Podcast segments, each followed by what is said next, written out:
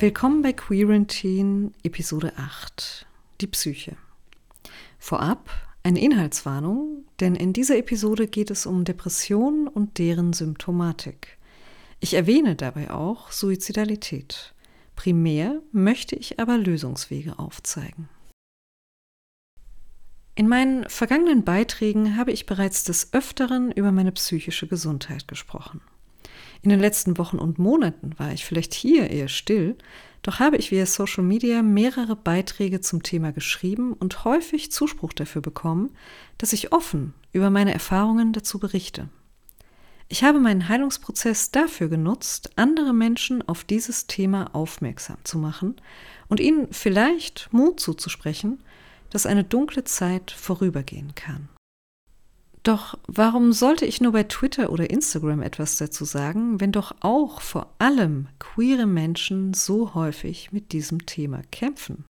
Queerness ist auch im Jahre 2021 noch kein Thema, mit dem wir so offen umgehen können, wie wir das denn gerne würden. Es gibt Menschen, die sich nicht in ihrer Familie oder im Beruf outen können und wollen, da sie Angst vor den möglichen Konsequenzen haben.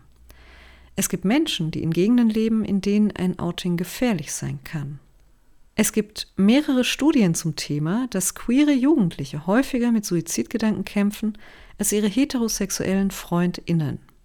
In einer dieser Studien aus dem Jahr 2018 wurden beispielsweise 13.000 Studierende im ersten Studienjahr befragt, ob sie schon einmal Suizidgedanken hatten.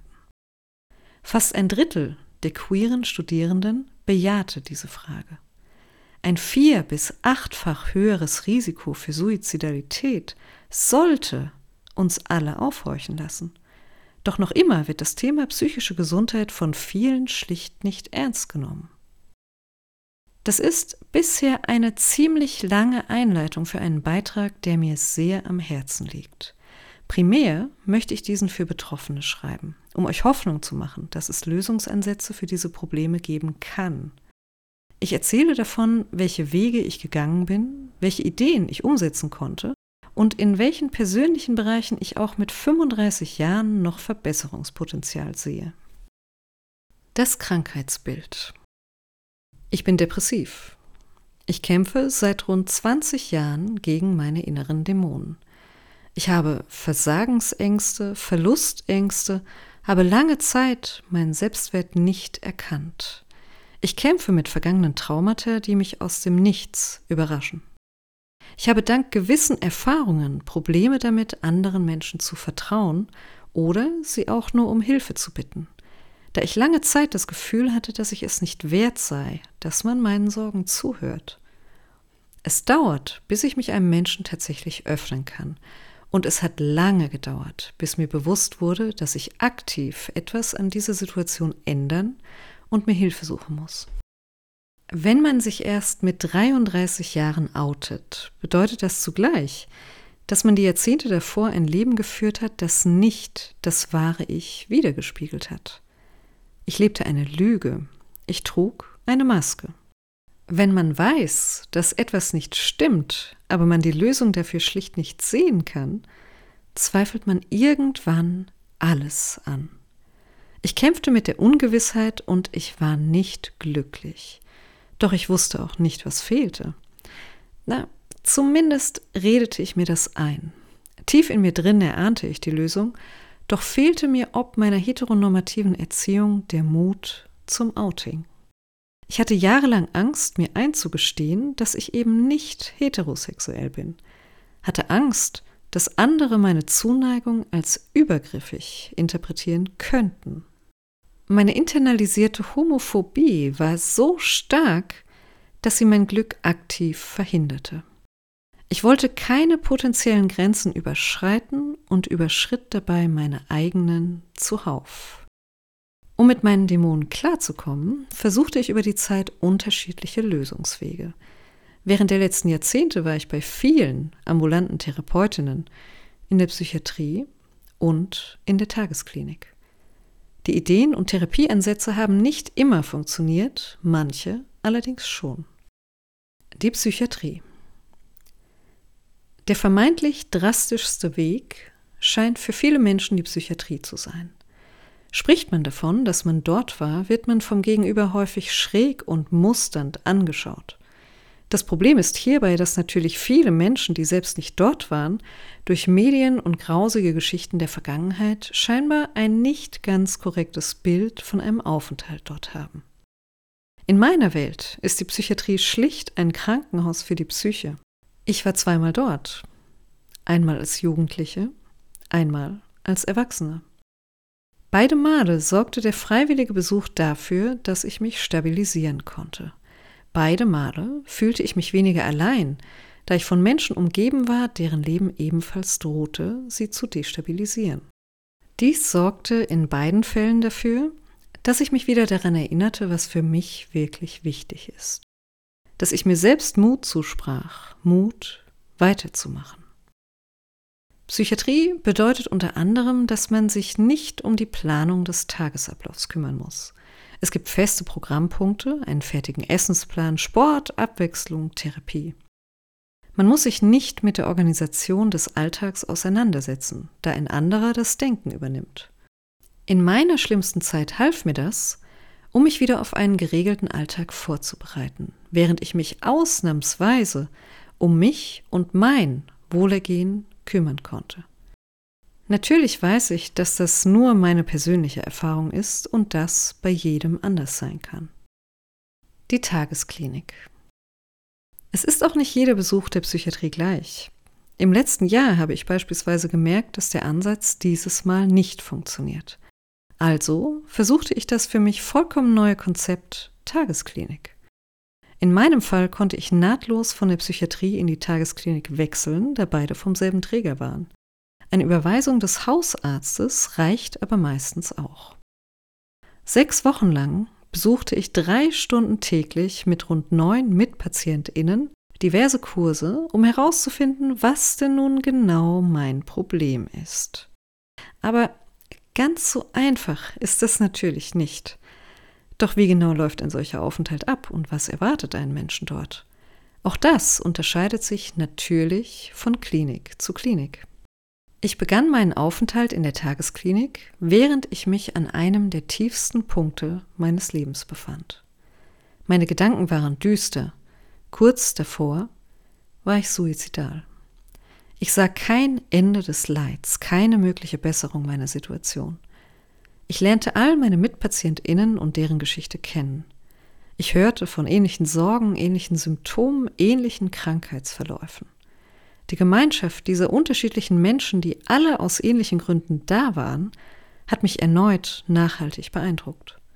Jeder dieser Menschen musste Mittel und Wege finden, um das Leben bisher aushalten zu können. Jeder dieser Menschen ist beim Zwischenstopp dieses Weges genau hier gelandet mit mir, um dafür zu kämpfen, dass unser Leben wieder lebenswert wird.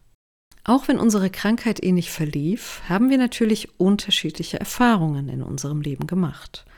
Darauf basierend wurde ein Wochenplan für jeden Einzelnen erstellt. Es gab unterschiedliche Programmpunkte, die täglich auf unserer To-Do standen. Es gab Einzeltherapie und Gruppentherapie. In beiden Formaten konnte man selbst auswählen, welche Themen besprochen werden. Die Dynamik, die in einer Gruppentherapie entstehen kann, habe ich allerdings nicht erwartet. Ich kannte diese Form der Therapie bis zu diesem Zeitpunkt noch nicht. Es ist etwas vollkommen anderes, wenn man von Menschen Zuspruch erhält, die genau wissen, wie diese Krankheit funktioniert und was sie mit einem macht. Die Ergotherapie sorgte wiederum dafür, dass ich mich wieder besser konzentrieren konnte. Die Konzentration war lange Zeit ein großes Problem für mich für das Konzept, die Umsetzung und den Abschluss eines künstlerischen Projektes zuständig zu sein, hört sich für einen nicht depressiven Menschen nicht sonderlich spannend oder herausfordernd an. Es hat mir aber sehr geholfen. In anderen Kursen lernte ich wiederum etwas über die Symptomatik der Depression und was sie mit einem Menschen machen kann. Antriebslosigkeit ist für viele Symptom Nummer eins, wenn sie an Depressionen denken dass damit auch ein unfassbares Schuldgefühl verbunden ist, weil man vielleicht will, aber schlicht nicht kann, ist häufig wenigen Menschen wirklich bewusst.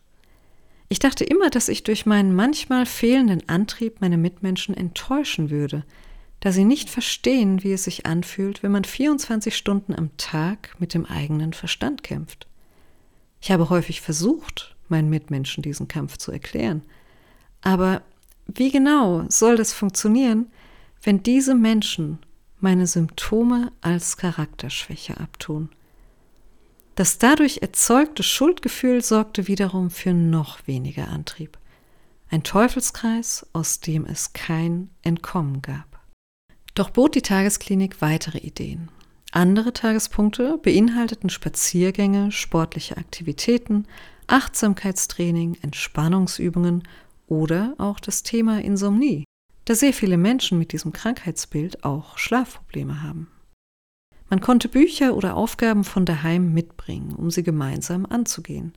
Zudem stand ein Sozialarbeiter beratend zur Seite, um beispielsweise einen Wiedereingliederungsplan auszuarbeiten. Ich füllte Fragebogen zu meinem Fortschritt aus, spürte während meines dortigen Aufenthalts eine stetige Verbesserung meiner psychischen Gesundheit und sah irgendwann endlich wieder das berühmte Licht am Ende des Tunnels. Es ging mir besser. Meine Ziele. Zu Beginn hatte ich mir drei Ziele gesetzt. Ich wollte, dass ich meine Bedürfnisse besser verstehe und auch kommunizieren kann.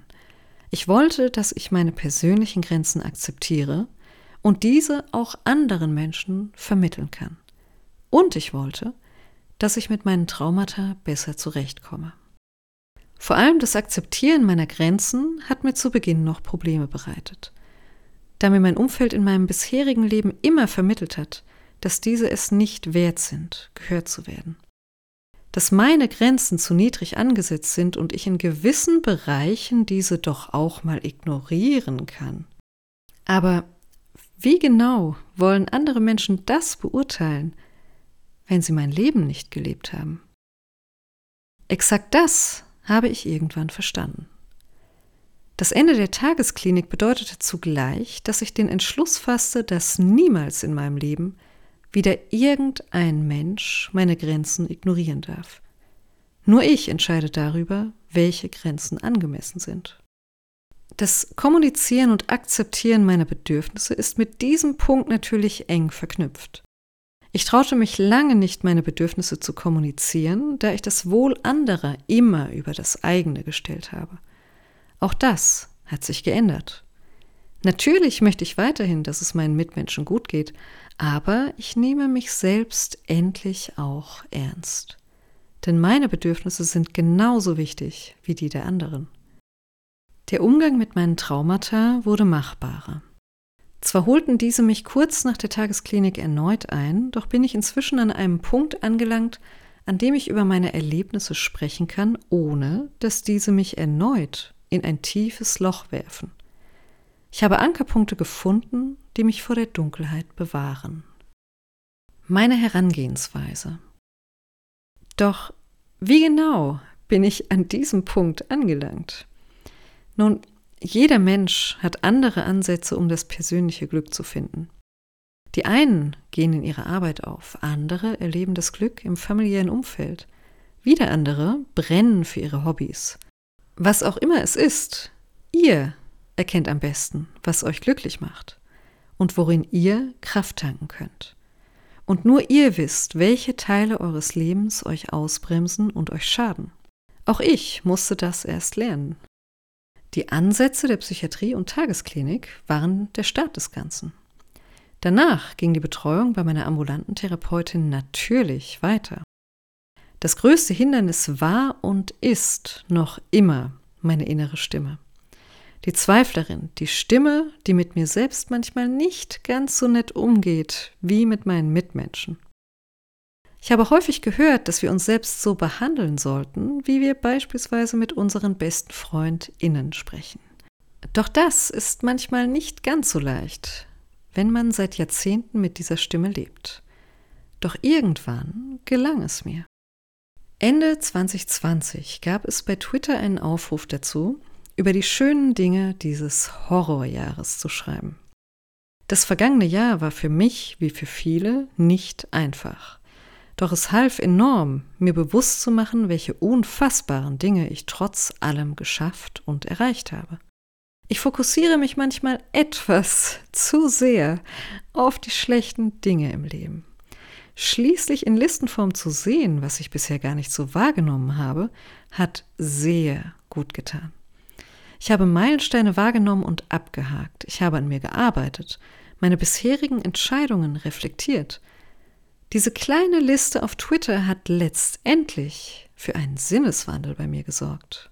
Im Anschluss habe ich mir eine Playlist erstellt, die mich an wunderbare Ereignisse in meinem Leben erinnert, da ich Musik häufig exakt damit verknüpfe. Ich habe meinen Konsum an Nachrichten etwas eingeschränkt, da mich selbiger im letzten Jahr irgendwann komplett überfordert hat. Ich habe einen Brief geschrieben, um letzte Worte zu sagen, die mich nicht losgelassen haben und diesen niemals abgeschickt. Ich habe ein Buch begonnen, in dem ich mir meine kleinen Erfolge des Tages notiere. Und schließlich habe ich sogar zugelassen, mich anderen Menschen wieder zu öffnen, da ich inzwischen wusste, wer ich bin und dass dieser Mensch es durchaus wert ist, von anderen gehört zu werden. Mitte Januar 2021 habe ich das erste Mal einem vollkommen neuen Menschen in meinem Leben so offen wie noch nie von meinem Hintergrund berichtet. Ich fiel mit der Tür ins Haus und sprach offen über meine Krankheit. Ich wollte meine selbstgesetzten Grenzen austesten, wollte sehen, wie jemand auf mein wahres Ich reagiert, jetzt, wenn ich so viel mehr über mich selbst weiß, jetzt, wenn mir meine Schwächen und aber eben auch meine Stärken bewusst sind, ich wollte sehen, ob mein Bauchgefühl wirklich so verlässlich ist, wie ich dachte.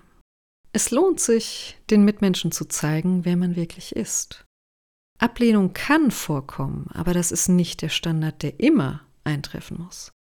Es gibt Menschen, die auch bei schwierigen Themen empathisch und offen reagieren können, die nicht hinterfragen, die nicht verurteilen, die eine Depression nicht als Charakterschwäche abtun.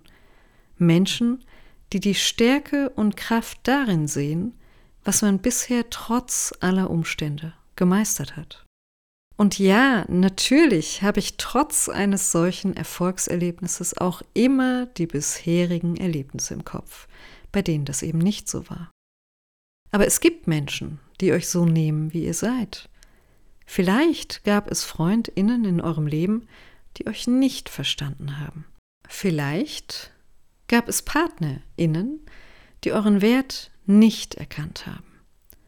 Aber das bedeutet nicht, dass alle Menschen, die euch in eurem Leben noch begegnen werden, auch so sind. Die wichtigste Lehre der letzten Monate war für mich, dass ich genug bin und dass die richtigen Menschen das auch erkennen. Es lohnt sich allein schon deshalb, man selbst zu sein, da andere dann auch den Mut entwickeln können, dasselbe zu tun. Das war damals auch tatsächlich der Ursprungsgedanke dieses Podcasts und Blogs.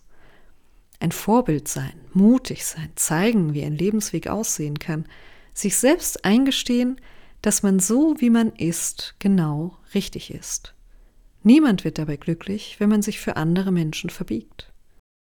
Es war nicht einfach, mir das einzugestehen. Doch ich hoffe, dass viele von euch vielleicht irgendwann diesen Mut auch aufbringen können. Seid euch bewusst, dass ihr nicht allein mit euren Sorgen seid. Versucht Hilfe anzunehmen. Gemeinsam ist es manchmal einfacher, alles zu ertragen. Ich weiß, dass der erste Schritt häufig der schwierigste ist, aber ich habe nie bereut, diesen zu gehen. Ich bin froh darüber, dass ich nie aufgegeben habe, da ich dadurch in der glücklichsten Zeit meines Lebens gelandet bin.